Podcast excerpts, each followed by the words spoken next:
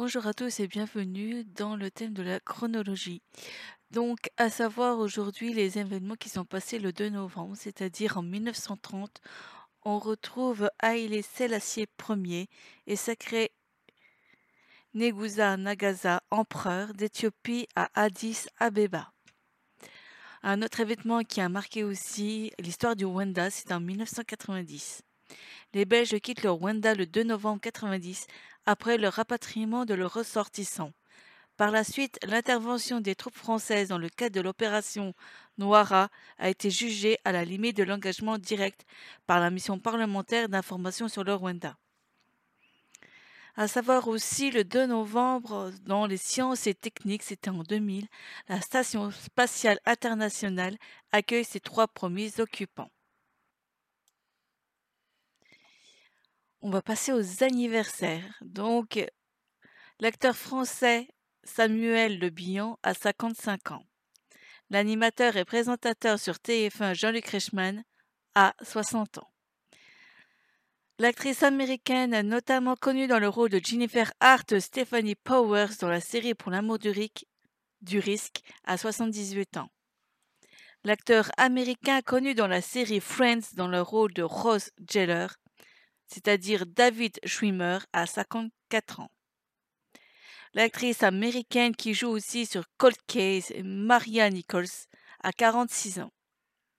L'acteur français, connu dans Plus belle la vie, Audric Chaput, a 32 ans.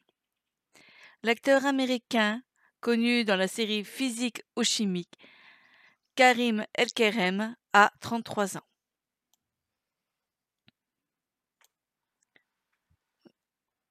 Samantha Ferris a 52 ans, connue dans la série Les 4400. Erika Flores a 42 ans, connue dans le rôle de Colleen dans Dr. Queen Femme médecin. Meta Golding a 49 ans, connue dans la série Esprit criminel. Randy Harrison a 43 ans, connu dans la série Queer as Folk. Et on finit par Laurent Lorraine Vélez, à 56 ans, connue dans la série Dexter.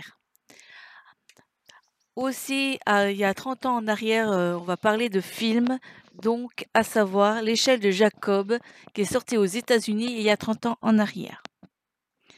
On retrouve aussi au cinéma à Hong Kong, c'est la sortie de, il y a 20 ans, c'est la sortie du livre, euh, du film Big Mama.